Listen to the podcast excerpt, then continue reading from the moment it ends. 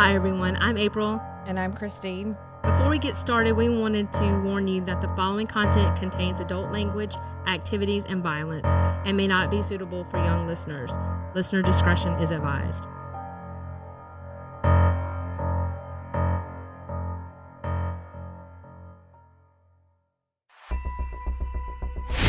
Welcome to Southern Discomfort. This is one of the most unique podcasts on the internet. Southern tales of the weird, wild, mysterious, unusual, voodoo, voodoo, cryptids, hauntings. Are you intrigued yet? This is Southern Discomfort. Southern Discomfort. And now, your hosts, April and Christine.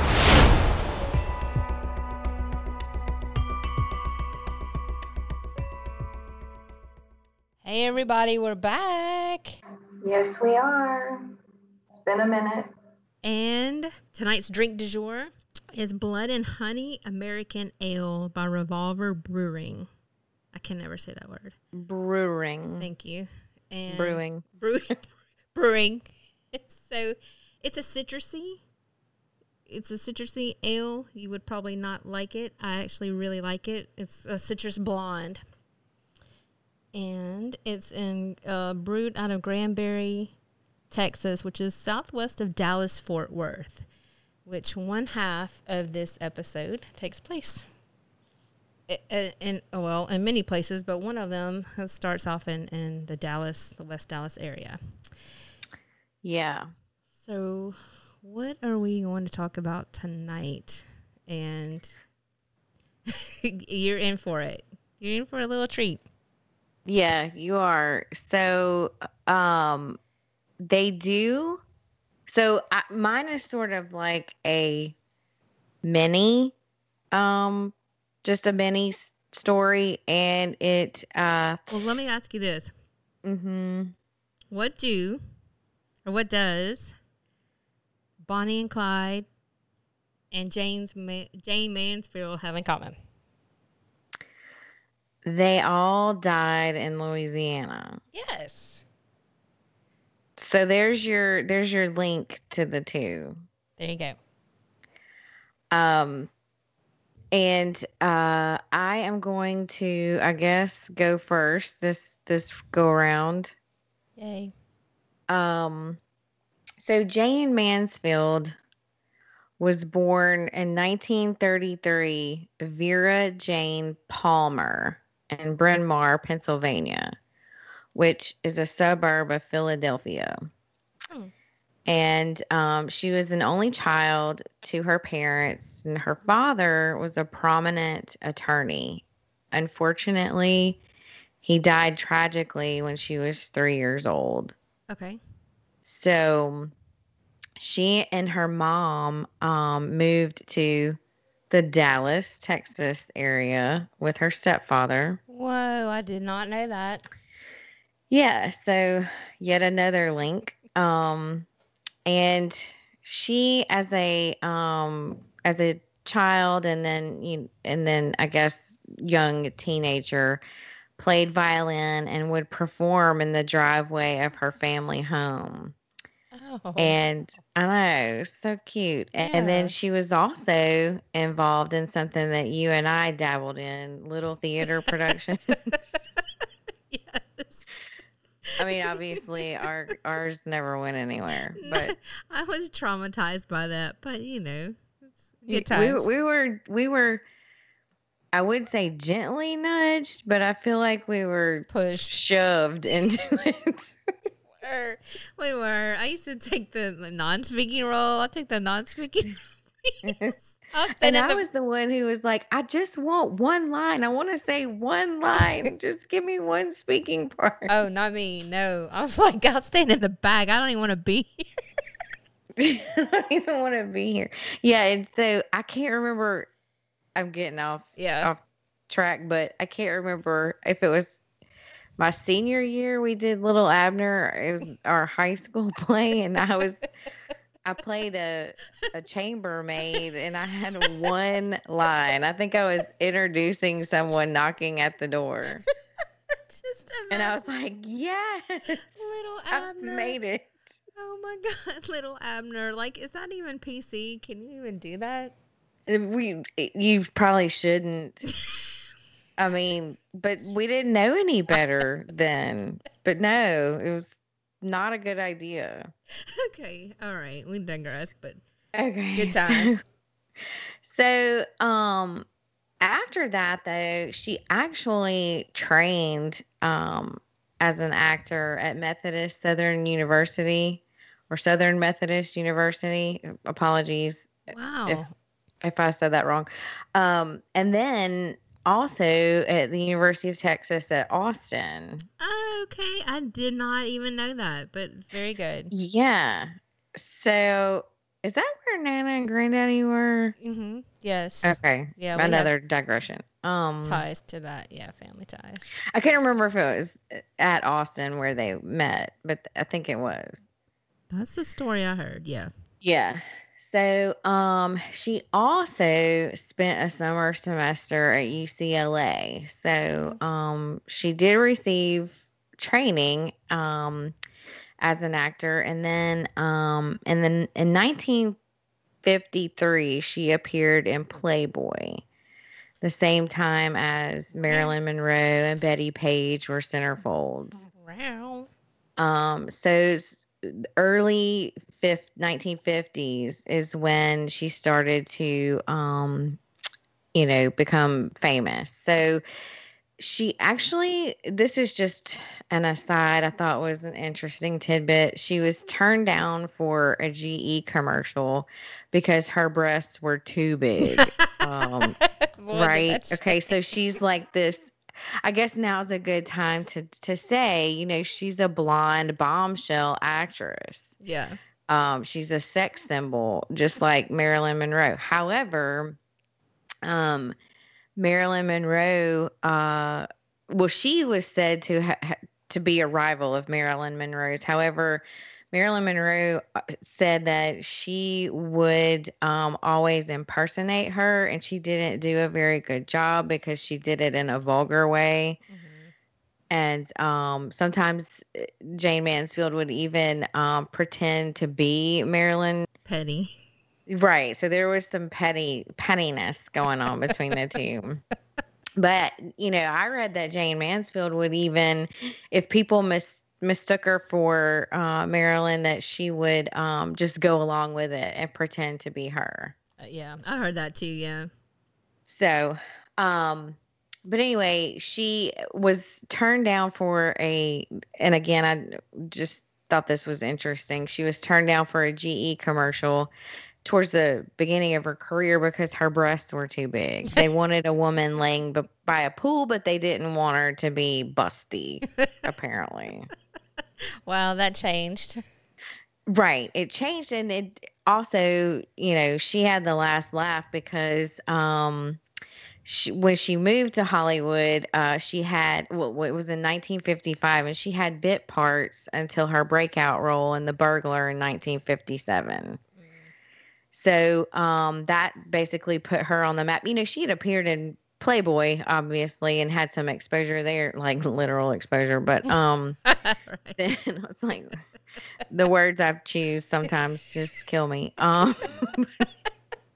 anyway, um, and, you know, she's not just a pretty face. Right. She's whip smart with an I Q in the one sixties. Wow. Um, she was either. actually given the nickname Broadway's smartest dumb blonde. Oh, I love that. I absolutely love that. Yeah, because, you know, obviously, and this is still common today, you know, a, a beautiful yeah. woman, you know, is oftentimes mistaken for not being very smart, but, right. you know, that needs to change. Right. You can't Normalize be smart and pretty at the same time. Women being smart. Yeah, you can't be smart and pretty at the same time. What? Uh, no. Right? Silliness. Right. So, um, she was in The Girl Can't... I mean, I'm just going to name a couple of her movies. Obviously, this isn't her entire, um, you know, um... movieography or whatever. Um, but she was in The Girl Can't Help It in nineteen fifty-seven, Too Hot to Handle, nineteen sixty. The Wayward Bus, nineteen sixty-three. And um, in nineteen sixty-three, she was also in Promises, Promises, where she became the first American movie star post-silent film to appear nude in a movie, oh, in Promises, Promises. I did not know that. I'm going to have to go back and watch these movies because I've never seen – I like all movies. I've never seen any of these, actually. The only one that I watched was Too Hot to Handle, and I think we had to watch it in a um, – theater elective class that I took. Yeah. Um, it wasn't, you know, like I chose that movie to watch myself, but I remember Too Hot to Handle in a movie um class, a theater. Uh, yeah. What am I trying to say? Like, yeah, the, you know, elective.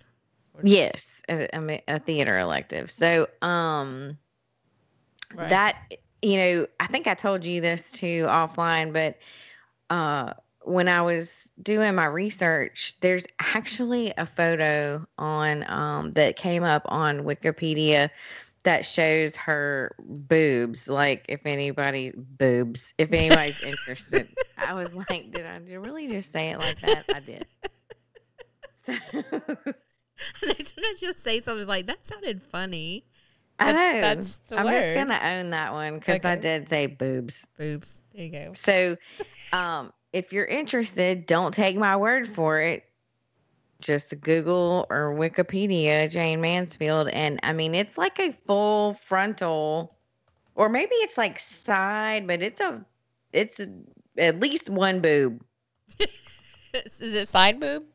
It's, it's not even, it's like full one boob, I think. I can't remember. Anyway, like, I should, maybe we could put a link or something. Yeah, okay. Take a note on that. So this is what made me think of you too. Link she her boobs. In, what's that? Link her, her boobs. boobs. Got it. No, but that's funny. Um, she lived in the pink, what was called the Pink Palace. Yes, I've seen pictures. I love it. And I, okay, so, and we can include this, uh, there's a website that has all these cool photos of the Pink Palace.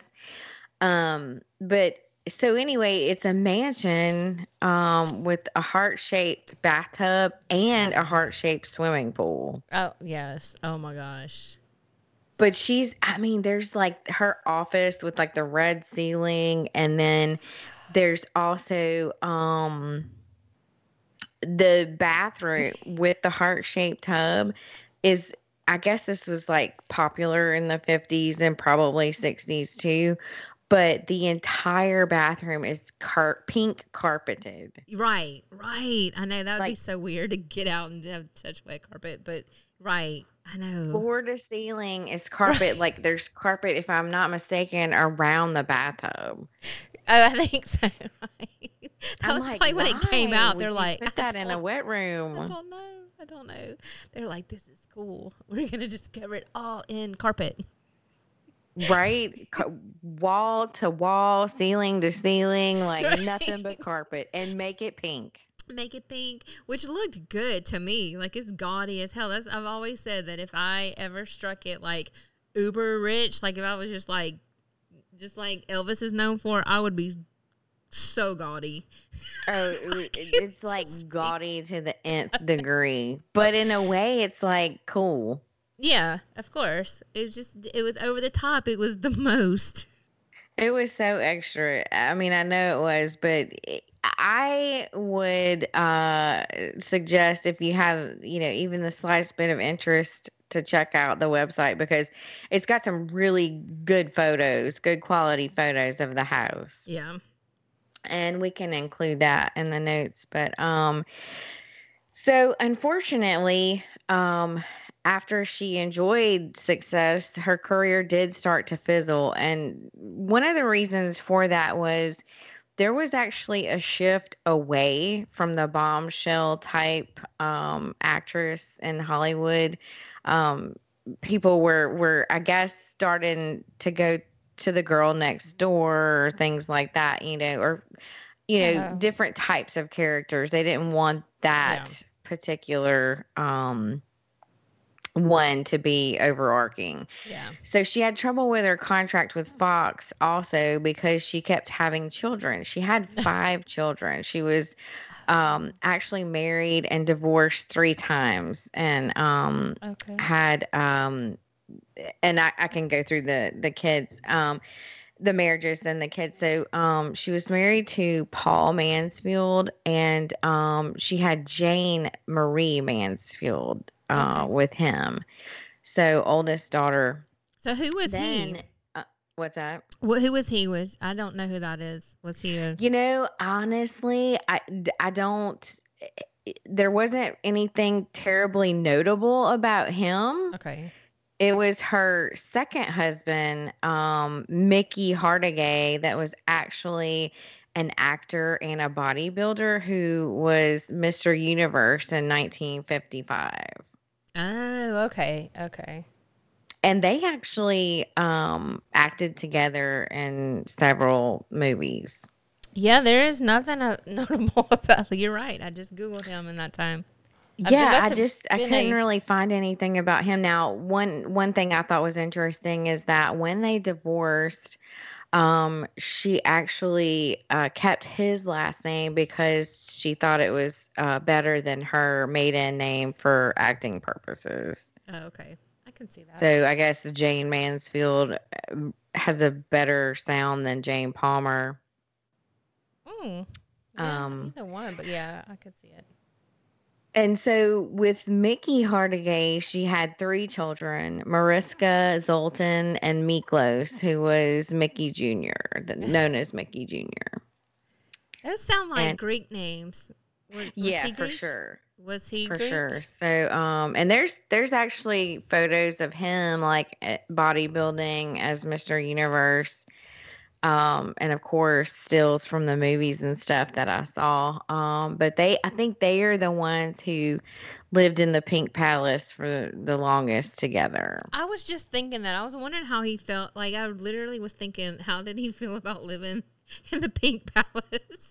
Because I don't yeah, know. Yeah, there's, I want to say there's pictures of him on that website that, that we can post, but um, I think one of them is him like sh- in the bathroom shaving in front of one of the gaudy mirrors. It's not the pink bathroom. Um, and then there's one, I think, uh, one uh, or the other wrote something like, I love you, and, and this, near the swim near the swimming pool or something, but um I th- I think that's the two of them lived there the longest. Okay. That's funny. He probably didn't care. He's like, "You know what? I'm I'm secure in my manhood. I can live in a pink palace." Yeah, yeah and you know what's sad is that it, it it's since been demoed. It's not there anymore. Oh, okay. Which I feel like would have been, you know, like museum worthy yes. or something I, like that. I would pay for to go see that. Well, so she and Mickey ultimately divorced, and she remarried Matt Cimber, um, and uh, had a son with him. So, so that's Antonio Cimber. Um, so that's Jane Mansfield, Mariska, Zoltan, Miklos, or Mickey Junior Hargitay, and then um, her son with Matt Cimber. And even though her career was, you know, I guess falling apart in the movies scene, um, she still was very popular, particularly outside of the U S, and she did start doing nightclub appearances, um, both outside and inside the U S. Oh, okay. Which actually, um, did she sing?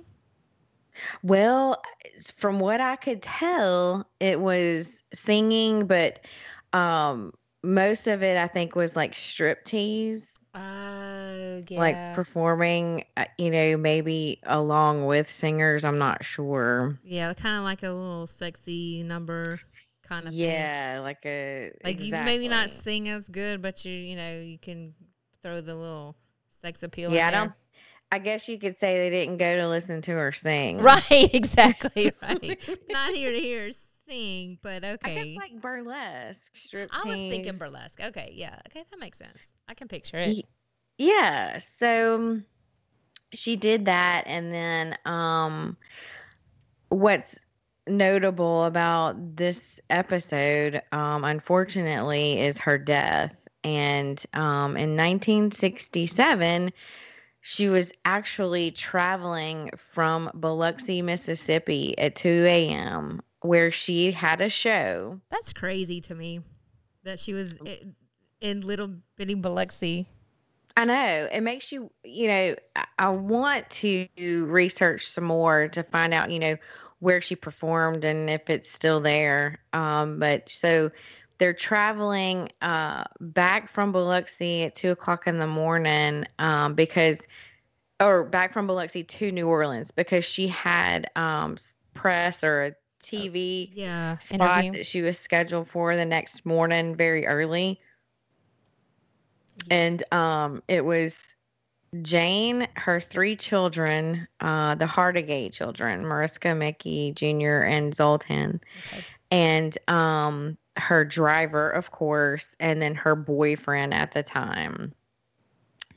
So Jane and her boyfriend were in the front, and the three children were in the back of the car sleeping, and it was a very dark highway. Um, and at the time, um, there was a, a mosquito fog machine.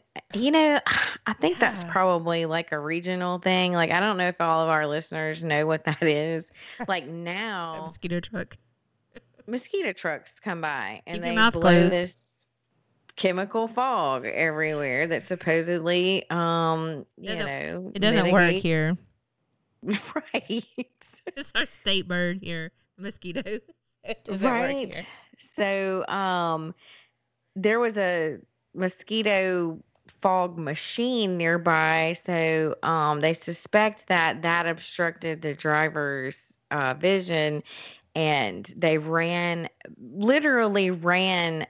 It says into the back of a semi-trailer truck or eighteen-wheeler Big Mac, mm. if you're from the South. Right. Um, Man. God. But they ran, it says they ran into the back of the semi-trailer truck, but they actually ran underneath it. Oh. So the car went under the tra- the trailer. Because it was a convertible, right? Or was, or made it a no. convertible. Oh, man. The pictures no. make it, I guess, because it ripped the top off. Oh, yeah, nice. It did. It it it took it literally yeah. like peeled back oh. the top of the car. That's why everybody, you know, there's yeah. a couple things that um, people assume when they see photos, or actually they assumed when they saw the wreckage that night. One was that it was a convertible. Yeah. The other was that she had been decapitated, because her wig was thrown from the car, and rumors started to swirl that that was because she was decapitated. Oh, my God. That's, see, real quick, the reason why, what made me think of this, or at least put it on our topics list, was because um, there is a law enforcement entity in our state that um, you can go and see pictures of, uh, of her crash. Mm-hmm. And it, I, I just thought she was in a convertible. That's wild. Yeah, there, and those are those are all over the internet too, like high quality photos of the car, and it's Man. it's just it's just so, so uh, I mean, unbelievable. Yeah, and just gruesome and tragic. Like it just well, makes that's you what cringe. They said. You know, there were rumors that flew around, like about the decapitation and things like that, but. You know, in reality, it was, it's a lot worse than that, because when it took off the top of the car, it um, scalped him. So obviously, the driver, Jane, and her boyfriend, Samuel Brody, were all three killed instantly, and it mm. took like it took off the tops of their heads. Oh my God! Oh my God! Which to me is worse than. What, you know, like if it was decapitated, I don't know. They're both heinous, but yeah. So it took off the tops of their heads, and um, unfortunately, one of her dogs was in the car and the poor baby died. But um, all three children that were sleeping in the back seat survived. Because they were underneath, you know, they were below the top of the car. Huh? Yeah, I mean, and you know that that has, that's a boat of a vehicle. So, you know, yeah. The kids were young. They were could probably just lay down on the back seat. Yeah, right. All three of them. Right, and their heads wouldn't go over the seat like Mm-mm. the adults did. And so you said that only the kids were asleep, so the adults yes. were awake? Oh, my God, I can't even imagine. I can't. Only the children were sleeping. And um, so, um, wow. again, you know, it was likely because the the driver couldn't see because of the fog. Um, but... um. In one of the articles that I read, actually, I have I, I wanted to read something directly from the article, and um, it's the name of it is "A Blonde Bombshell: A Satanic Curse and Rumors of Decapitation: The Tragic Story of Jane Mansfield's Death." So, and this is I'm reading this uh, word word for word from the article by Genevieve Carlton. It says, according to police, Mansfield suffered a gruesome, though near instantaneous death. The police report taken after the accident states that the upper portion of this white female's head was severed. Mansfield's death certificate confirms that she suffered a crushed skull and partial separation of her cranium, an injury more akin to a scalping than a total decapitation. Oh, my God. But the beheading story remains oft repeated, even finding its way into the nineteen ninety-six movie Crash. Ooh. I know. And I'll go back to that. Well, I don't really have that much, but I'll go back to that. Okay. But it says, finally it says, another rumor followed on the heels of Manfield, Mansfield's alleged beheading. Gossip hounds said that the starlet, who had been in a relationship with the Church of Satan founder Anton LaVey, was killed by a curse LaVey put on her boyfriend Brody. Okay. Yeah, and that's really all I found about that. But I thought, you know, the rumors and then the the supposed curse was just kind of interesting. Um, I saw that movie Crash. I just don't remember um, because it's yeah. it's been a minute since right, I've seen right. that movie. Yeah, of course, of course. But I do want to go back and watch and see what the reference is. Yeah, um, to that accident. Okay, I didn't see that. Okay, I'd like to see that. Yeah, one. I do remember watching that movie because I remember it being really popular um, mm-hmm. way back in the day. Uh, but so Mariska Hargitay, some of our listeners or a lot of our listeners may know, um, is Jane's daughter. She's, uh, on Law and Order S V U. Oh, I did not know that. Yeah. And I used to watch that show years ago. Yeah. Okay. I think that's the one with Ice-T, if I'm not mistaken. One of them. Didn't I have more than... that S V. Yeah, there's a bunch of S V. Well, I think so. She's on the Special Victims Unit. I can't remember if Ice-T's on that one or not. Okay. But um, I really liked her whenever I did watch it. But she was actually interviewed in a magazine and says that she has no memory of the crash, but she does have a scar on the side Whoa. Of her head. Oh, she hit something clearly. So she was she the oldest? I'm sorry, I wasn't paying attention. I'm so sorry. Well, I don't. I don't think I said, okay. but I think she was because I think, yeah, because I think uh, the brothers are both younger than her. So, okay. okay. Wow. That's, I didn't know who that was because when I mentioned the, this topic to you, you were so excited, which is why I was like, you know what? You take Jane Mansfield because you clearly knew who her daughter was and I didn't have any idea. I was like, oh, okay. I, I don't know who that is, so. Yeah, I remember years, like, a long time ago, um, reading that somewhere, that Jane Mansfield was her mother and knew about the crash, um, which I didn't mention. The crash happened, actually, um, around Slidell, which is a town about, gosh, maybe like fifteen miles from where I live. Yeah. And so it's what, um, how far is it from New Orleans? Oh, not far at all. It's probably, it's probably fifteen, twenty miles to New Orleans East.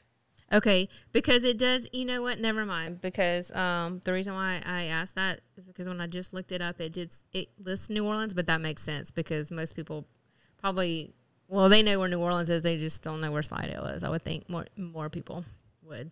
Yeah, and I mean, I did backwards. enjoy covering this one because, you know, I had always known that she died in a car accident in this area, but I never knew um the like the severity of it or the details around it, so I thought it was really interesting. Yeah, and like I said, I've seen um both of, of these stories that we're covering today, is why I thought it'd be good to pair them together.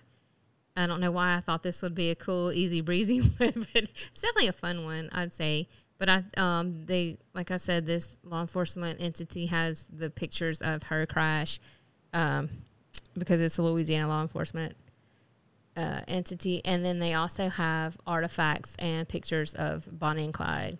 You know, oh, because, wow. Yeah. I think they have some of the, I'm remembering correctly. I might be wrong on that, but I think they have some of the Tommy guns from Bonnie and Clyde. But um, is that, does that conclude that? Do you want to take a break here? Yep, or, we can take a break here. That was it for mine. And we're going to take a break, and when we come back, we will come back with Bonnie and Clyde.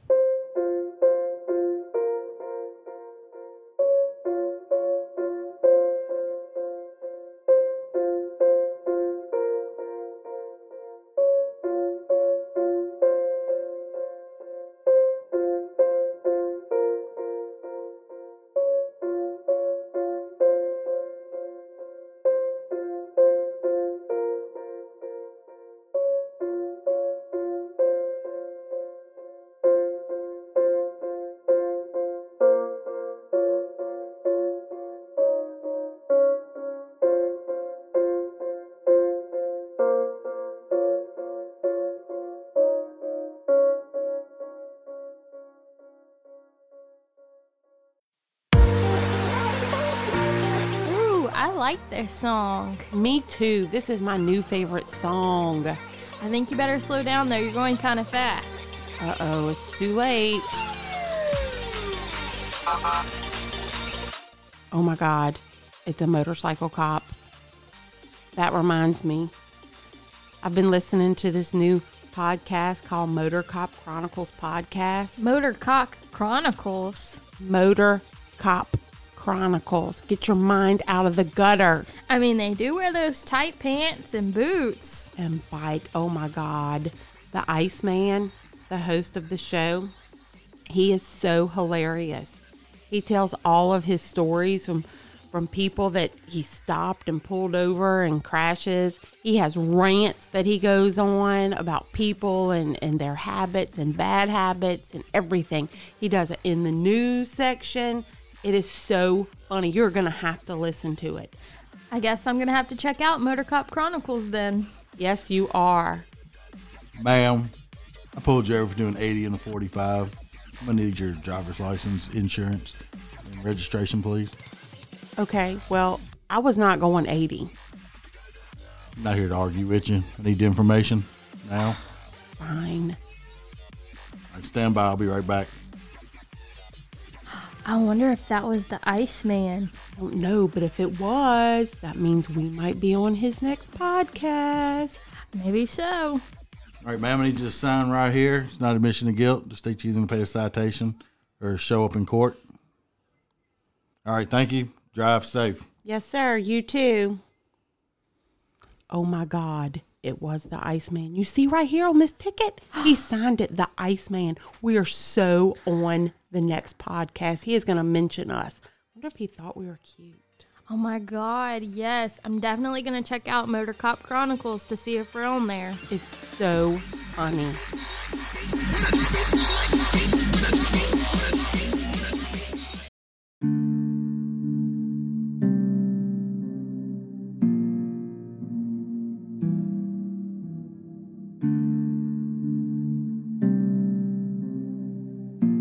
And we're back. So now from, from outer space. You're right, yeah. Yeah. So we're back with Bonnie and Clyde. Um, so Clyde was known as the underestimated desperado of the Great Depression. Whoa. Yeah, I actually stole that. And I'll, I'll um, put, I'll link the credit. I'll credit whoever said that. I was like, dang, that sounds good. Yeah, no, I didn't. I didn't oh. say that. So they were also the Romeo and Juliet, brandishing high-powered machine guns and driving the newly invented Ford V eights. They um, definitely made their indelible mark in the history, or in history, as Robin Hoods for the poor and destitute, who were um, disenfranchised by the American political and financial institutions. For sure. So, Bonnie Parker was born October first, nineteen ten in Rowena, Texas. Her father died, and then her mother moved the family to West Dallas, Texas.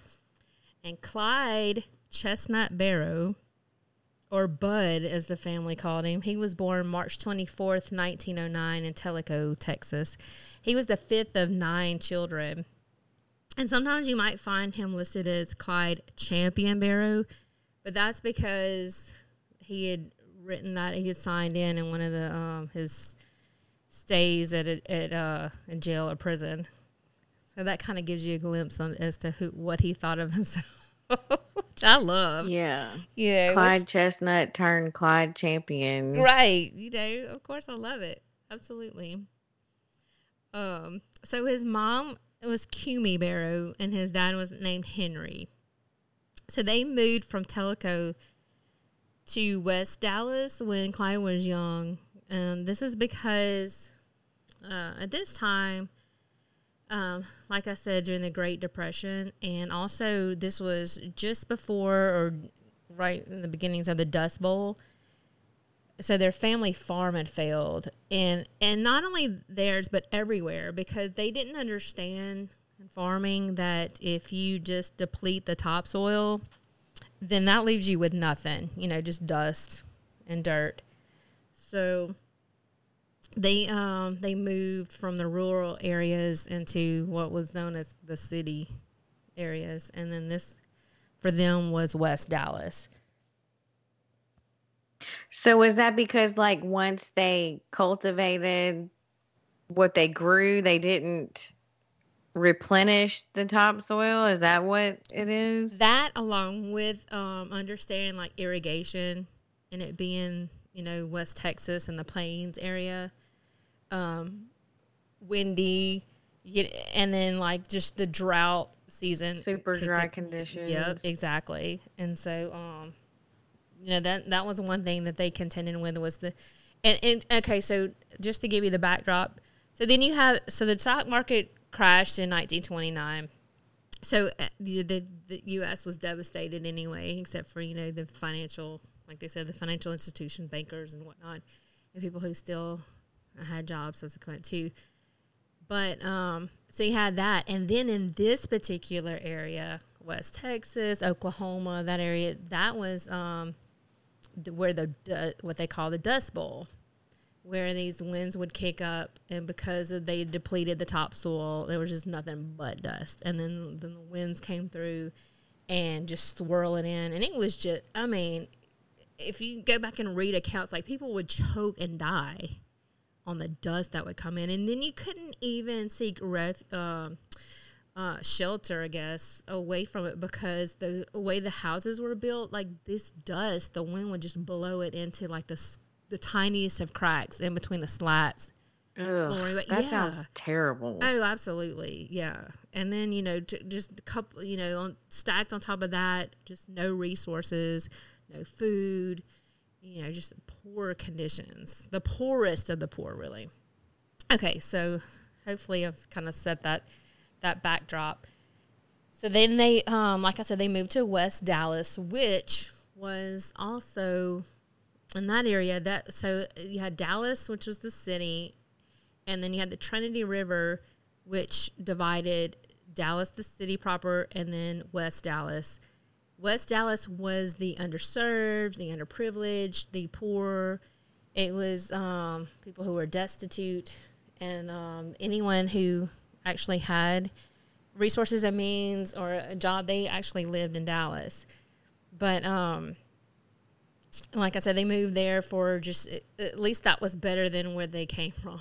So they, um, Clyde's dad, Henry, he had a wagon, he had a horse. So what he would do is just find anything to do to make money. So he'd go around um, and look for scrap metal and mm. try to, yeah, and try to sell that.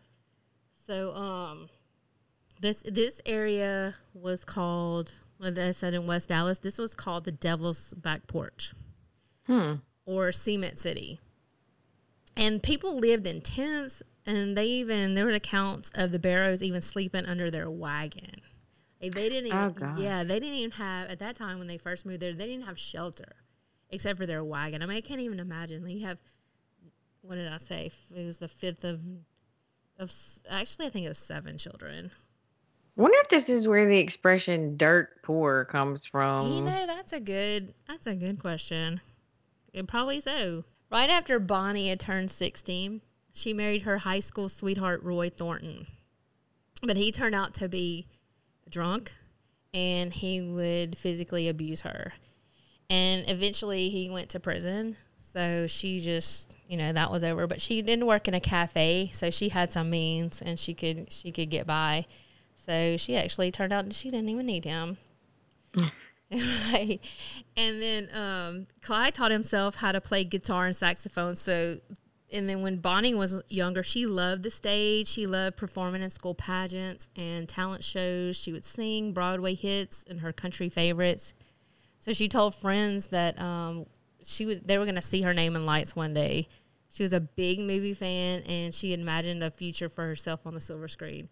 Whoa. Yeah, so we're talking about, even from early on, two talented people. Yeah. Yeah, yeah. So Clyde met Bonnie through friends at a party or a seen other accounts of, that it was a gathering through mutual friends, and then they started dating. But she was still married to Roy Thornton. In fact, they they never did get a divorce, like, this whole time. But um, so Clyde started out, he would steal chickens, and he would sell them to chickens and turkeys. Him and him, his brother uh, Buck, Melvin Ivan Buck Barrow. I bet that was a hot commodity because it's food, right? Exactly. And they said if they couldn't sell the chicken, well, then they could just eat it. The chicken and the turkey. Oh, they stole them to turn a profit. Right. Or eat okay. it if they couldn't. So either way, you're like, yeah, win-win. They didn't lose either way. Right, exactly. But then, um, thanks to Buck, Clyde graduated, I guess they both did, into like petty thievery. They would steal cars. And Clyde was actually arrested for um, what was char- he was charged with car th- or auto theft. I'm not sure. They automobile theft is what they called it. But that was because he didn't return a rental. He rented a car and he didn't return it. But um, he always wanted the finer things. You know, he didn't want to be poor. He hated being poor. I mean, who actually loves it? No one. But he actually um, aspired to be somebody who had a lot of means. So he just decided he was just going to take what he wanted. Um, so he actually he was arrested and sent to um, to prison, and he wanted to escape. So um, he convinced Bonnie to um, to go. He convinced her. He knew where a gun was in someone else's house. So he convinced her to go inside a stranger's house, and he drew her a map. And he's like, go in this house, and here's the map, and here's where the gun is. And so she went there, and of course the gun wasn't where it was supposed to be. So she has to look. Well, she didn't have to, but she starts looking around. I can't even imagine how what kind of stress that's like. The people weren't home, but, you know, you just have to, you're going in somebody else's house where you don't even know. You just have this map, and you're like, the gun's not there. Let me just look around. So she ends up. Oh, God. But she does end up finding it, and she sneaks it into the prison. I would imagine they don't have, like, the security that they have today. Well, at this point, I would have been like, Clyde, you're the worst. Right. Like, that would have been my red flag that right. I probably would have ignored. You would think, but she's, I mean, you know, girls like bad guys. Some of them do. So he was the bad guy. So on March eleventh, nineteen thirty, Clyde used the weapon to escape with his cellmates, but they were captured a week later and loaded on the one-way wagon. Okay. So do you remember when we were younger and we used to say, the paddy wagon, the paddy wagon? That's yes. what this was. This was the paddy wagon. It was basically a truck with like wire on the back, and they would just load them up, round up the, you know, the convicts and put them in, and it was the one-way wagon. I want to say you and our cousin used to tell me that um, the paddy wagon was coming to get me. Yes, we did, because we had like the Hot Wheels version of the paddy wagon. I thought so. Yeah, that's exactly where that came from. So I thought that was cute. I had to include. They said one-way wagon. I said, oh, yeah. We know what that is. I mean, not from experience, but. So Clyde was then sentenced to fourteen years of hard labor, and he was eventually transferred to the East Ham State Farm in Texas, a k a the Murder House or Bloody Ham. And like you can imagine the name, like this place was brutal. They I was going to say, so it was rough. Uh, yeah. It, it wasn't like a stay at the Ritz or anything like that. They didn't give you turn-down service. Or maybe they did, but just it was an it had a whole new meaning. Totally different meaning. Which is a good, which is a good segue into to um, Clyde was actually repeatedly raped by another Ugh. inmate there. Yeah, his name was Ed Crowder. So Clyde ended up killing Crowder after he agreed to do so for another inmate, who um, he agreed to take the blame.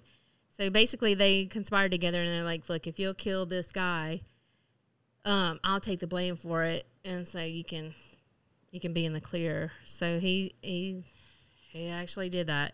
So one thing when um, Clyde was there, he was on um, what I guess sounds like the chain gang, but he was out. He was um, had to work out in the fields, which is grueling and hostile in and of itself because the guards. Would um they would beat him with chains. They would perform random spot killings. I mean, it was tough and working and living conditions. Um, so much so that all this was allowed by the Texas state legislature, which ranked the Texas prison system the worst in the nation in nineteen thirty-five. And so to get out of um, this grueling, hard work outside, he um he actually cut off his two of his toes. And this was something huh. that was fairly common, you know, just to get out of this work. You know, they would just, because then they need, uh, they get a, a medical exemption if they did so, because they weren't working anything outside.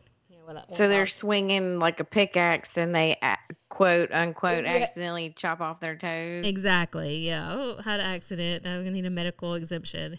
But unbeknownst to him, his mother was um, on the outside working to get him paroled. And so six days later, after he chopped his toes off, this successfully happened. He was paroled. Oh, good God. Can you imagine? He could have just hang, hung in there six days. I mean, he didn't know, but he could have waited six days and then he would have had his toes. Right. So he always walked with a limp thereafter, if you can imagine. So, so they didn't rob many banks because Clyde didn't prefer the banks, which were located usually in the middle of town. He preferred like mom and pop, gas stations, and um, uh, hardware stores, grocery stores, things like this on the outskirts, which didn't um, usually yield a big take, so to speak. So they had to do it quite often. But um, Clyde was five foot six with dark wavy hair and tattoos on his arm, and one of them was a heart dagger with the letters U S N because um, he. He attempted to join the Navy. That failed. Clearly, he took a different route. But uh, I thought that was kind of funny. He always, I guess he so always the tattoo his... was a little premature. Right. He walked around with the U S N. I don't know. Maybe that gave him a little bit more... cred. Yeah, probably so. So the first bank heist occurred in April of nineteen thirty-two at the First National Bank of Lawrence, Kansas. So th- this would be one of many on their whole, like, two, what was their two-year spree of robberies and just stealing cars, um, murders. Um, I think before it was all said and done, there were about thirteen murders, nine of them being law enforcement. and av- avoiding police roadblocks. So in April... Were the roadblocks set up to try to trap them? Yes. Or for other reasons? No, no, no. They were they were set up to trap them, um, as I'll go into a little bit further, but the F B I was after him, J. Edgar Hoover. They had a file on him. Um, they, he, they, Bonnie and Clyde avoided capture through the federal... all the states. And that was the other thing too, right? Because they would go from state to state to state and committing these robberies and car theft. That um, that's why the F B I was involved, but they couldn't even capture them. So yeah, that, they were these um, these roadblocks were set up for the, to capture them. So on April nineteenth, nineteen thirty-two, Fults, who was part of the Barrow gang, he was shot and captured along with Bonnie during a gun battle at Kaufman County, Texas, and Clyde escaped. And then later, um, there was a book written by Blanche Barrow, who was the wife of Buck Barrow, Clyde's brother. She was trying to plead with him to. She was always trying to plead with him to go like on the straight and narrow, even though she was part of the gang. But she claimed that she was part. This is Blanche now. She claimed that she was part of the gang because she never wanted to leave Buck. She loved him so much. She never even wanted to leave him. She's like, I would go down with him, um, die for him. I would go to jail for him. I just didn't even want, I just didn't want to be without him. So, but she, so she would point out to him later on that to try to get him out of the gang and go straight. But she would say, look, Clyde didn't, I don't know why you have such an allegiance to your brother Clyde because he didn't even care. He, he escaped. Like, he just left y'all at the gun battle in Kaufman City. So, I thought that was interesting to point out. But uh, Fults pled guilty to auto theft and armed robbery in exchange for Bonnie's release. And then Bonnie rejoined Clyde, and Fults once again returned to prison. So, that summer, Raymond Hamilton, he briefly rejoined Barrow. He was arrested in December and then returned to Eastham. And Barrow always held a grudge against Hamilton for breaking out of the proposed Eastham raid. Okay, so let me just point out here real quick that we're gonna throw. I'm probably going to throw out a lot of names, but that's what would happen. Like people would kind of drift in and fall off, in and out of the gang. So, but the kind of interlopers, right? And but the core group, at least at first anyway, was Buck Barrow, Clyde's brother. It was Clyde, Bonnie. And then Blanche, who was Buck's wife, and then a teenager from West Dallas who was Debbie D. Jones. And then, like I said, Fults, and then um, Raymond Hamilton, who was somebody that Clyde spent time with. But um, so then in Joplin, Missouri, they had a hideout. This is where the gang would rest a while to kind of just uh, take a break, get it, kind of lay low and get away from the police. But um, also... This is where the infamous pictures that you can see online and just ubiquitous, the ones where she has the cigar in her mouth and then the guns and pointing at each other. Yep. So, yeah. I know the one. So they had actually left undeveloped film behind because they were discovered. Okay. And on July eighteenth, nineteen thirty-three, during Coffey's first term as sheriff, and this is sheriff of uh, Platte City. And so he, Bonnie and Clyde and the three other gang members, they checked into the Red Crown Tourist Court. This is where they held up to um, to hide away and lay low. And I thought that it was um, pretty interesting that his name was Holt Coffee. This was the sheriff, not Hot Coffee. Holt Coffee. Like some of the names that we're going to get into. Oh, yeah. Such, such as the sheriff from Dallas, which was Smoot Schmid. We'll get into him later, yeah. How can you say that with a straight face? Well, that was his nickname. Okay. Yeah. His, because I said the same thing. I was like, did I hear that right? But, yeah. So. You're like, the, this can't be accurate. Right. That's what I, when I was telling you earlier off air, I said, this is sounds, it really does sound like a script or a plot to a movie. But this is real life. Like, this really happened. And these are real names and these, yeah. So, the conspicuous behavior, the gang, this is what caught Coffey's attention and um, others as well. So, on July twentieth, a ferocious firefight between the Barrows and thirteen officers injured both Coffee and his sixteen-year-old son, Clarence. So Clarence suffered a wound in his arm, and it was considered life-threatening. And then um, the elder Coffee sought no treatment for his minor wounds. But um, the Barrows escaped, and they were cornered and engaged again by another posse five days later in Iowa. So, okay, so I'm sorry. I think I said, I, okay, let me go back. So this was Platte City. That was Missouri, if I'm saying that right. And then they were discovered in Iowa. So this is the northern part of Missouri, and then they end up in Iowa after that because they escape. So, and then in June nineteen thirty-three, so Clyde was known, okay, let me just start with this. Clyde was known for his recklessness, and he would just speed out of control in in these cars that they had in the thirties. Um, at, you can see different accounts if you look it up. Some of them say he would go like sixty, sixty-five miles an hour, but even some accounts said he would drive like ninety. And we're talking dirt roads here. You know, just like just all out, just wilding out on these dirt roads going like ninety. So um, I didn't even know those vehicles would go that fast. I then. said the same thing. I said I had no idea they would go even ninety or even sixty-five. So... So anyway, this was in June nineteen thirty-three, and he was he was driving fast as usual. He didn't see a detour sign, and that the uh. road was under um, construction. That actually the bridge was washed out, so they went over.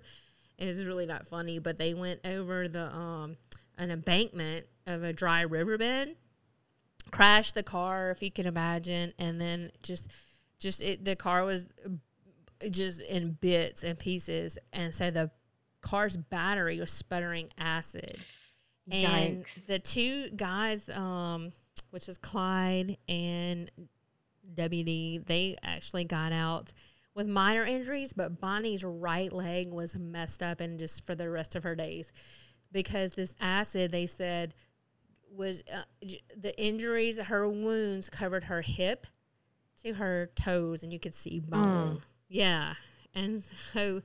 she was carried to a nearby farmhouse, and all they they put baking soda and salve to stop the burning. Can you imagine? Oh, down to the bone, but we're gonna okay, soda. okay. We're gonna put back, which I guess okay. So you have battery acid, and baking soda would neutralize that. I guess you know. I mean, was, I guess that does make sense, right? But she, you know, she never did get proper medical attention because they were wanted and they were running from law enforcement.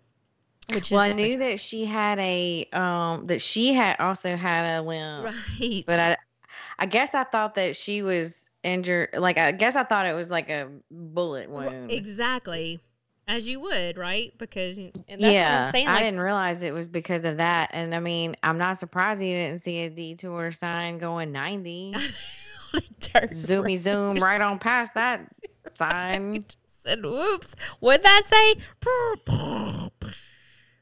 Yeah, that's okay. Awful. I think that said bridge out. Oh, that's what that sign said. Right. right. And I know that these, look, it is, it, these are, they're legends, right? And and I guess it would be, this would be a good time to talk about how people just revered them. Like you're just ordinary, not law enforcement, but you're ordinary, everyday, common person considered these people, Bonnie and Clyde, they consider them like celebrity status. Like they love them. That was, they were like, they consider them Robin Hood, you know, they were just, because at that time, you know, they were so, people were destitute and they were just, they, they didn't, they were just so upset with the conditions and they felt like the financial institutions and, and people in power had um, failed them.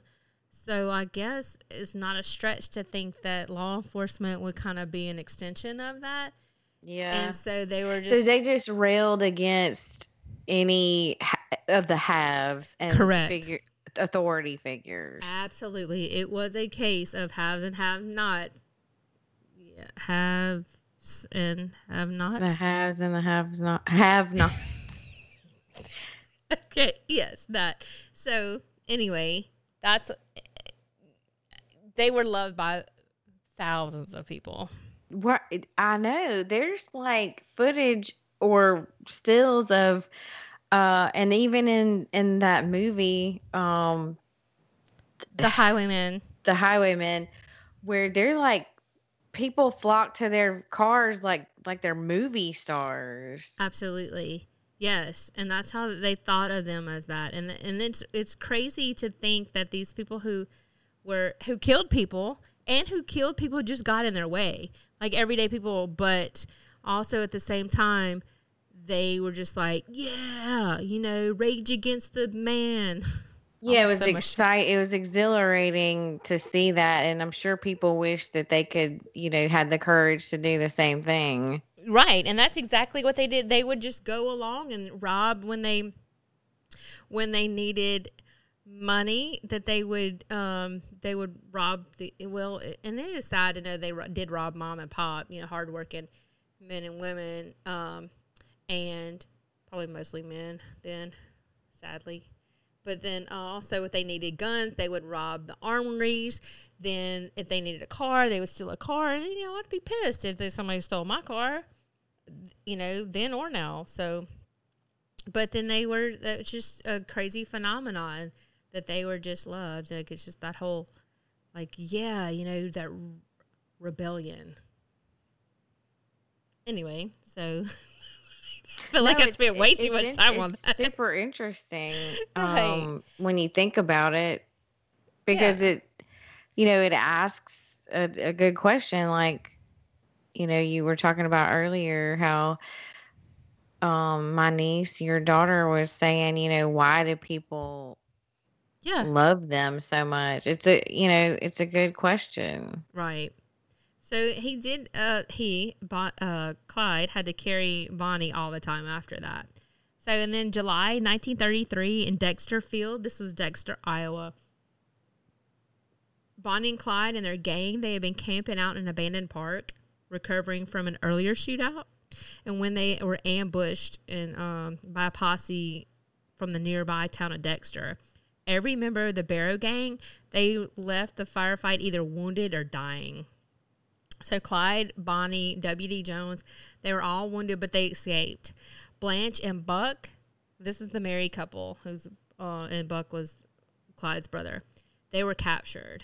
Blanche was arrested and charged with assault with intent to kill sheriff, the sheriff in, nice. back in Missouri in um, Platte City. I almost said Ville Platte. Platte City. So, um, and then Buck died days later in an Iowa hospital. Mm. So then there was the Sowers ambush. This was November nineteen thirty-three. This is where you get to meet Dallas Sheriff Smoot Schmid. Just, Enter Smoot Schmid. Right. And um, Ted Hinton and Bob Alcorn. They set a trap on a tip that Bonnie and Clyde were coming home to West Dallas to visit. And also, that was one thing they always did. In their travels, they would always come back home. Oh.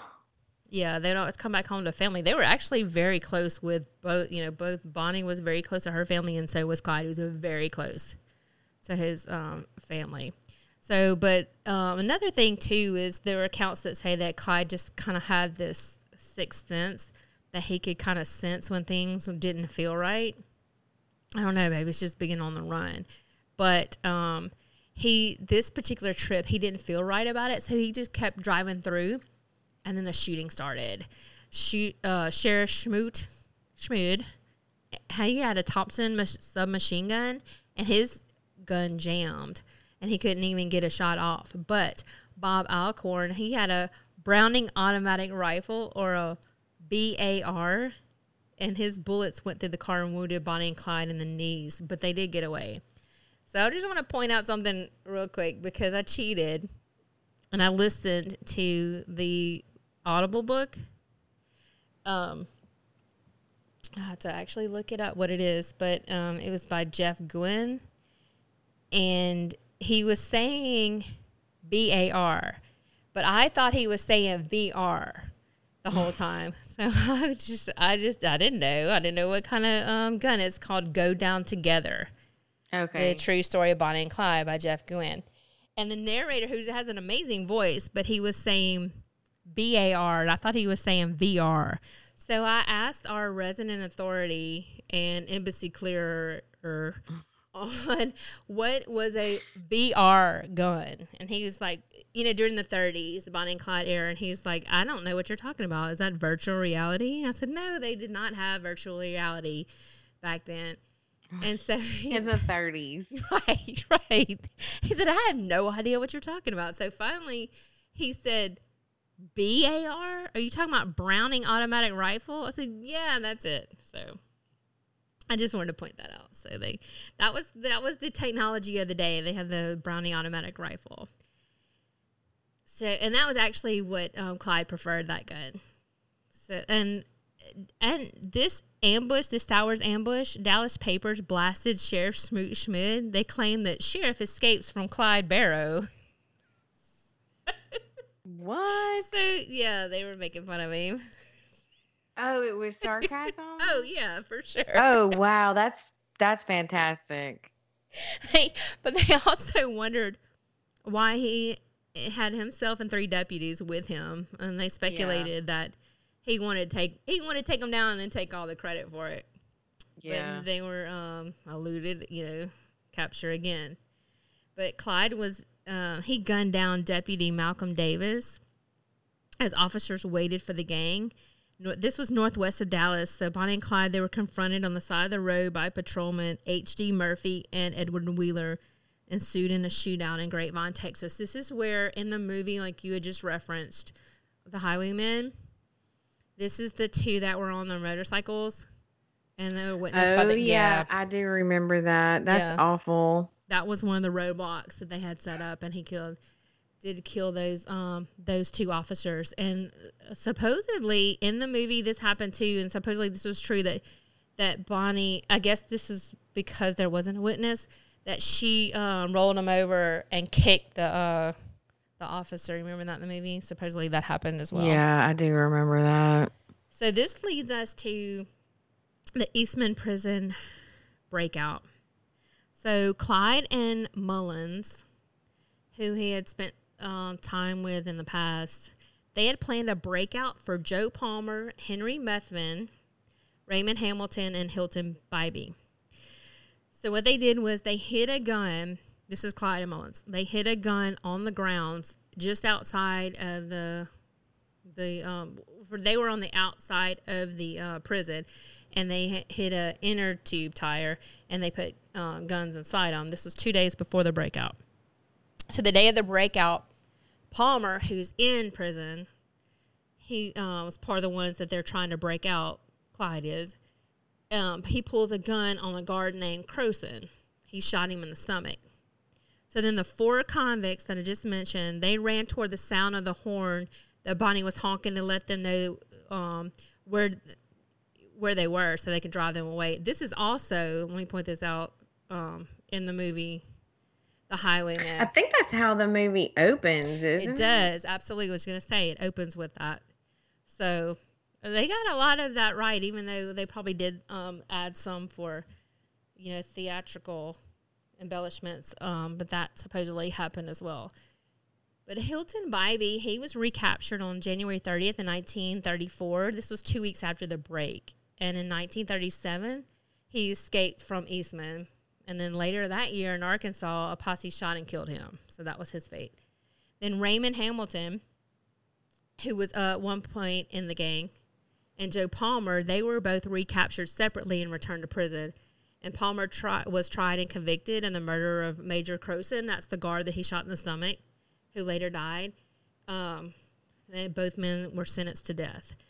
Um, and then on July twenty-second, nineteen thirty-four, Hamilton and Palmer, they escaped from Huntsville's death house. This created nationwide headlines and further embarrassed Lee Simmons, the manager of the Texas prison system.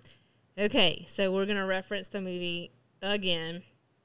This is... Um, Lee Simmons, who was, like I said, the manager of the prison system, he's the one that goes to Kathy Bates' character, which is Ma Ferguson. He goes to her, and he asks her, um, can he please, well, I don't even know if he said please, but can he um, recommissioned Frank Hamer, who was a former Texas Ranger, and um, he was the one uh, who was embarrassed by all this. So let me just pause for a second and get into a couple of characters here. So then you have um, you have Frank Hamer, who, like I said, was a former Texas Ranger. He was a tough hombre. Like this guy, he he he um, was shot at one time. Well, actually, let me back up a little bit. He was actually approached by a rancher to kill another rancher, and then he refused. And so that rancher who approached him leveled him with a shotgun but didn't kill him. And then he tracked him down. This is Hamer. Tracked him down and then shot him dead.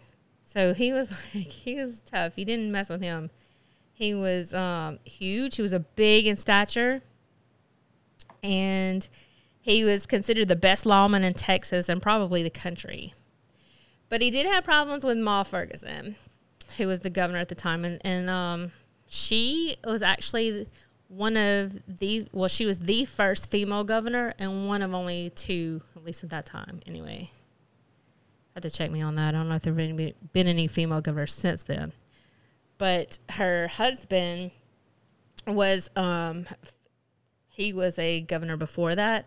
He was actually impeached on several charges. And um, I have to go. And so she got the governorship when he was impeached? I'm just curious how she became governor back then. I know. Well, okay. Basically, she ran on, like, his coattails. Oh, yeah. That makes sense. Yeah. So Ma Ferguson was Miriam Amanda Wallace, and she was married to James Edward Ferguson. He was a, a lawyer. And he was also uh, the governor, prior to her governor, being governor, he was governor, but he was impeached on ten charges. And then she ran, she actually won two non-consecutive terms. So then she, she was governor, and then she wasn't, and then she ran and was governor again. But what she was noted for was, um, well, a couple of things. She dismantled the Texas Rangers, which is why her and Frank Hamer didn't get along. He went ahead and yeah. quit before she, uh, once she was elected, before she um, was established in office. And she, uh, it's just speculated that she didn't really like their violent ways, but she was pretty progressive. You know, she was a female, but she was, uh, she also pushed back very hard against the K K K in Texas. She was called Ma, and then her husband, who was the, the former governor, he was called Pa. So they were Ma and Pa Ferguson. And they were both teetotalers, it says, that they both liked to drink. Even though uh, this also falls within, you know, we mentioned the Dust Bowl, we mentioned the Great Depression, but there was also Prohibition during this time, too. So there was a lot of political oh, for sure, and, and environmental things going on around this. But that's what I wanted to pause and mention about uh, Ma Ferguson. So, um... So she agrees. She uh, she agrees with um, Lee Simmons' request to pull Frank Hamer out of retirement and commission him again, once again for um, the state. I, I'm not sure what that was, but State Highway Commission, basically giving him a commission to go after Bonnie and Clyde. So he forms a a posse himself. So Frank Hamer, along with Bienville Parish Sheriff Jordan and Ted Hinton, who was, I'm sorry, Ted Hinton, who was a deputy from Dallas, Prentice Oakley, who was a Bienville Parish deputy, Bob Alcorn, he was a Dallas deputy, and Manny Galt, he was a Dallas deputy. Now, he was played by, if you saw Highwaymen, he was played by Woody Harrelson. Yeah. Yeah. So this was um, Frank Hamer's posse that he put together. And I, I, I guess I should backtrack a little bit because uh, we brought Bienville Parish in here. So Henry Methvin, who um, was the part of the East Eastham prison breakout, he was from Bienville Parish, Louisiana.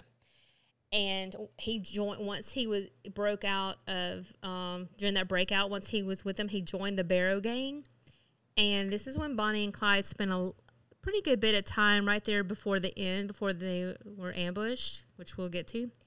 They spent time in Bienville Parish. They actually liked this, and Clyde wanted to um, buy a couple of lots of uh, land and move his family there. And he wanted to um, go into the timber business. He thought they would go on the straight and narrow. Once oh, they, wow. Yeah, they felt, uh, he felt secure there. He felt like that was a place he could hide out and just kind of lay, lay low from from the uh, law enforcement, because the Sheriff Jordan, like I mentioned, he knew they were there, and he was in touch with Frank Hamer, Hamer that um, who was the the Texas former Texas Ranger.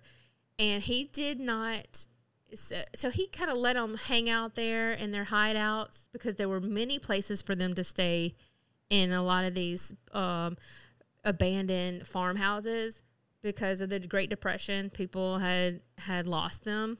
So the sheriff of Bienville Parish, who was Henderson Jordan, he didn't care if they hid out there as long as they weren't committing crimes in his parish. He was actually in communication with Frank Hamer. And so Hamer agreed. He said, just let them lay low and get comfortable. And um, that way they'll get sloppy, or they'll kind of slip up and make a mistake. And that way we can, you know, we can uh, put the, cast the net over them, so to speak. So um, during that time, Ivy Methvin, who was Henry Methvin's father, and that, which is how they, the, This is why they were in Bienville Parish to begin with. He went to the authorities, and he wanted to strike up a deal. He said he could get them Bonnie and Clyde in exchange for Henry's exoneration, like pardon him, if he mm. could pardon um, Henry's um, involvement in there. So they agreed. They said, okay, that was fine. Of course, this is Texas, right? This is, they can only pardon him in Texas, which is the key point in this. So they came, they hatched this plan, and this was the posse, like I mentioned earlier. So this is Frank Hamer, which is the former Texas Ranger, Manny Galt, the former Dallas, um, I'm sorry, the former um, Texas Ranger, and then Bob Alcorn, which is a Dallas deputy, Ted Hinton, a Dallas deputy, Prentice Oakley, a Bienville Parish deputy. So they hatched this plan where they had Ivy Methvin pull his car on the side of the road and take the tire off. This is also in the in the movie, if you recall, The Highwayman. But they actually handcuffed um, Ivy in the woods. I guess they didn't want him to get away, and maybe um, keep an eye on him and keep him away from, I'm thinking they probably kept him away from Bonnie and Clyde coming through so he wouldn't tip them off. Mm, yeah. So they, so they handcuffed him to a tree. And so, sure enough, um, they um, this was well. This was actually on a road that was one way in, one way out. It's pretty clever. Sure enough, they hear the V eight barreling down the road, going fast like he always does. And Bob Alcorn, who was the the Dallas deputy, he was the one who could I D them. Uh, everyone else, like they, I guess they didn't know what Bonnie and Clyde looked like. So hey, they come barreling. They hear this V eight. They could hear the engine. They knew it was um, had more heft than most of the cars, and they come in like fast down the road. And they're like, "Hey, this has got to be them." So they um, slow down when they see Ivy's car, you know, on the, dismantled on the side of the road. So there's some disputes as to what happens next. Some say that Frank Hamer um, shouts out in a warning. Some say um, that he didn't, and that was the plan. But they all agree that Prentice Oakley, who was the Bienville Parish uh, Sheriff's Deputy, he uh, shot first.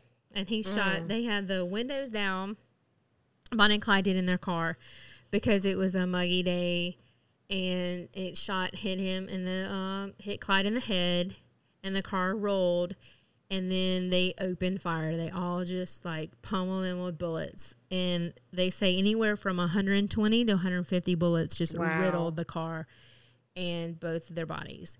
So they had slowed down? Or even came to a stop. Well, okay, that's what I was wondering. So they were completely stopped.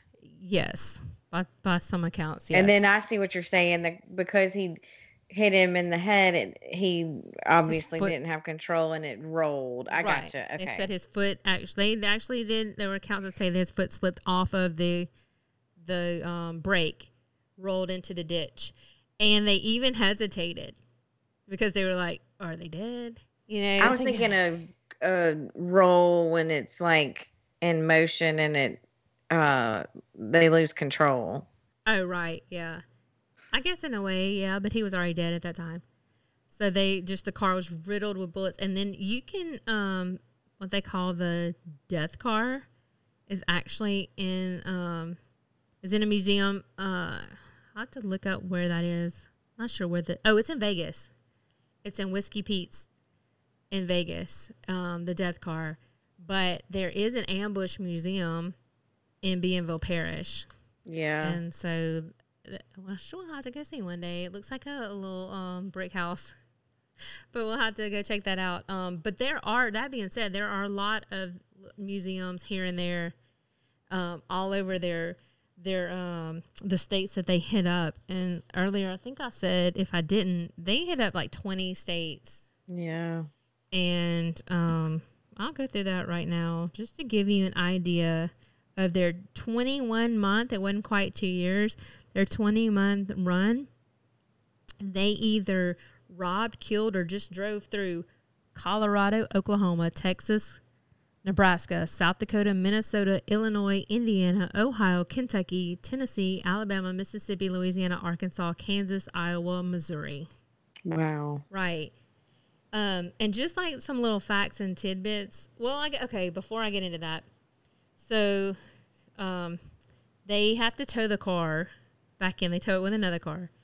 And when they tow it um, twenty or so miles, I think, into the nearest city, because they were rural, on this rural road, they form a mob. Like, this actually happened. You can look up footage of just the mob of people that just ascend upon this car once they get into the, the town. Wow. And just people are just reaching in, and they're just like trying to touch them, trying to touch the car. That's how much that they revered them as um, heroes, really, and like celebrity status. So um, they left them in the vehicle and yeah. pulled them in? Oh, yes, yes. And, and this is all on footage. Like, you can see this. And upwards from twenty to thirty thousand people attended Bonnie's funeral, and fifteen to twenty thousand people attended Clyde's. Whoa. Yeah, that's crazy, because they killed people. They killed thirteen people, and nine of them were law enforcement officers. And, and some of them were just like people who, like I said earlier, just got in their way. That's, um, right. They, um, that's crazy. But just some, like, okay, now I guess we can get into some facts. So Bonnie is pictured, like in the the famous picture where she has the cigar in her mouth, mm-hmm. but she didn't smoke cigars. Like she, that must have gotten out. Well, it actually did get out in the newspapers, and she had actually told people, like, yeah, don't smoke cigars. She did drink heavily, but Clyde didn't, because he always wanted to be alert. He would drink something. I mean, it's not that he didn't drink, but he, he wanted to mainly remain alert, because he was all, they were always on the run. They barely slept in beds. Hardly. Mm. They had that lost so much weight, and their their family had just commented on the fact that they just didn't look, they looked aged, like they didn't look well. They weren't really eating. They weren't really sleeping like they should. Um, they would sleep in the cars most of the time. Um, they, like I said, they hardly ever slept in the bed. Um, Cumie Barrow, Clyde's mom, she she didn't approve of Bonnie. Um, the paper, oh, this was this was interesting. So the papers and public um, law enforcement officers, just to show you the chauvinist or chauvinism, the male chauvinism of the day, they would not even call her by name, Bonnie by name. They would call her his paramour, um, her or his um, uh, companion, but they wouldn't even mm. call her by name just because she was a female. I thought that was so funny. Her name inferred. Um, Um, well, I guess it, I guess it was to, the reason why they didn't is because it was to show inferiority. Yes, absolutely. Because how dare, like, give a woman, like, even name her by her name. But wow. Um, that's, alleged, that's ridiculous. Very, very much so. It shows you, like, the milieu of the day. But um, allegedly, Bonnie never shot anyone but herself. Because in nineteen thirty-two, she accidentally grazed two of her toes when a weapon she was holding for Clyde discharged. So there's that. But then also, I've seen accounts where she actually did um, shoot or shoot at people. Um, so they, she was a great poet, too. She wrote, um, that you can find this, too. She wrote accounts of suicide Sal. And then she wrote a poem about them. And um, I'm just going to read a little bit of it because it's pretty long, but But I'm impressed. Maybe because I can't write poetry. I can't even put rhyming words together. But yeah, me either. I'm so super impressed by this. So just a little bit. They don't think they're too tough or desperate. They know that the law always wins. They've been shot at before. They do not ignore that the way the death is the wages of sin. Whoa. Someday they'll go down together and they'll bury them side by side. To few it'll be grief, to the law relief, but it's death for Bonnie and Clyde.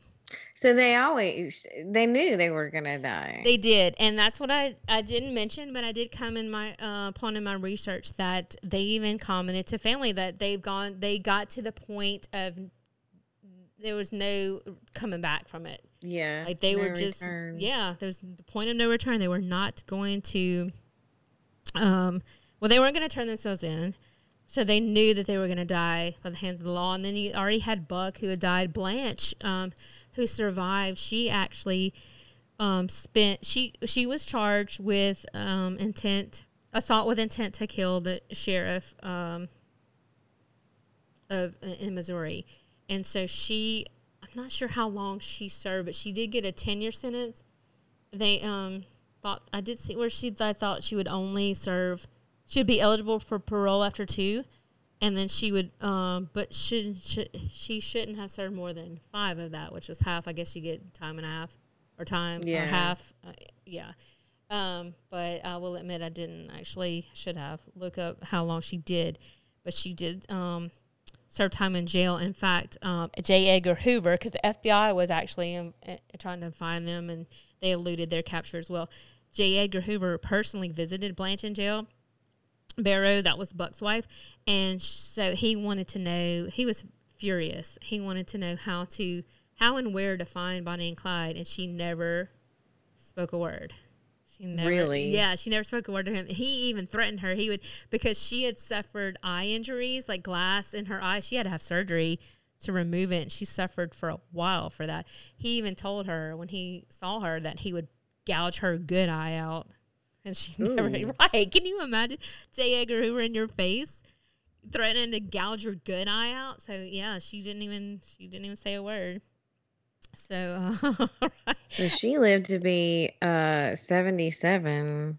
She, yes, and she wrote a book, too, which I um, listened to on Audible. It's really good because she um, she claims that she had no desire to really be in the gang. She really just wanted to be there for Buck, and she wanted to she didn't want to be without she loved him so much she didn't even want to be without him, that she would be in the gang and she would go down with him, she'd go to jail for him, she would die for him, she would risk it all just to uh. be with him.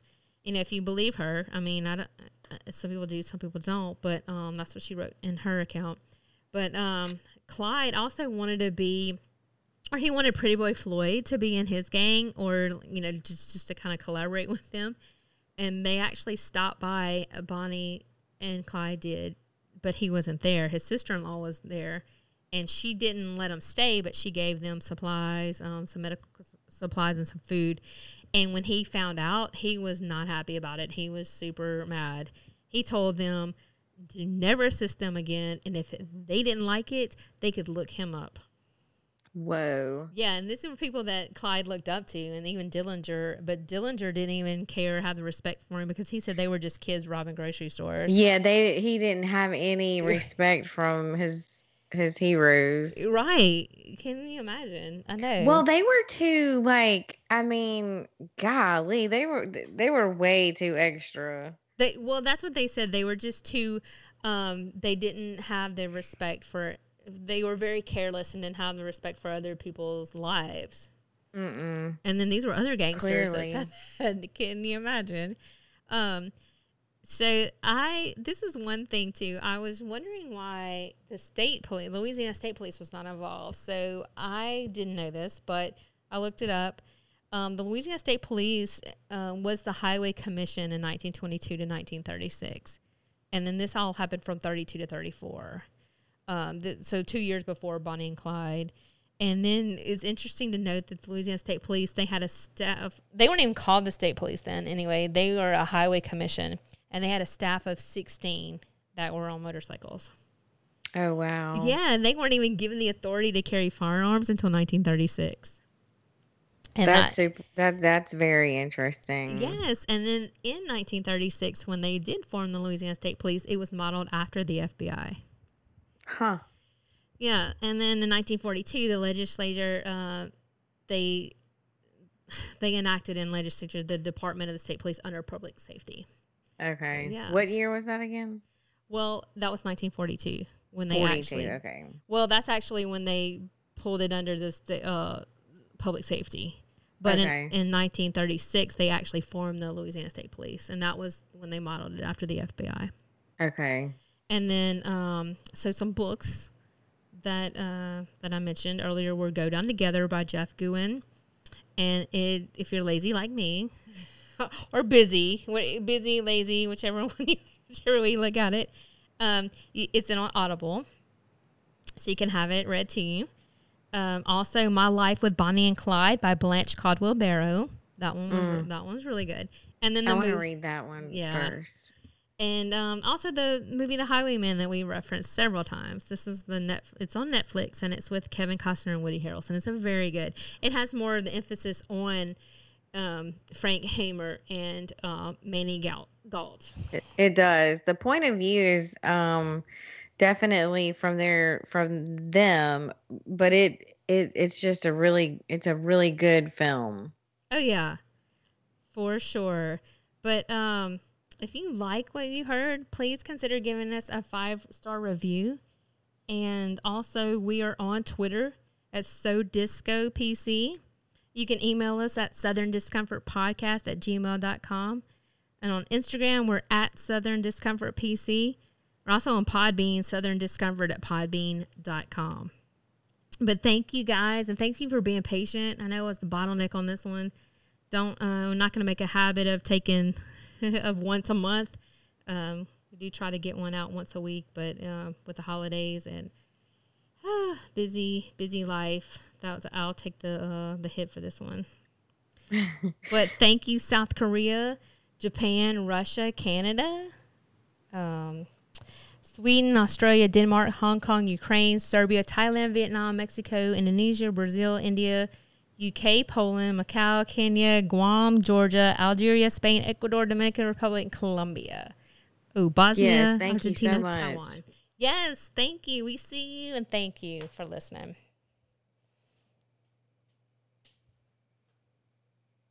You've been listening to Southern Discomfort with April and Christine. As you can tell, this is one of the most unique podcasts on the internet. So we want you to be able to reach out to us. Send emails to southerndiscomfortpodcast at gmail dot com. On Facebook, it's Southern Discomfort Podcast. And on Instagram, it's Southern Discomfort P C. And for shows, visit southern discomfort dot podbean dot com. And this podcast can be found anywhere you get your podcasts. Till next time, keep one eye open, because you never know what you might see. This is Southern Discomfort. Signing off.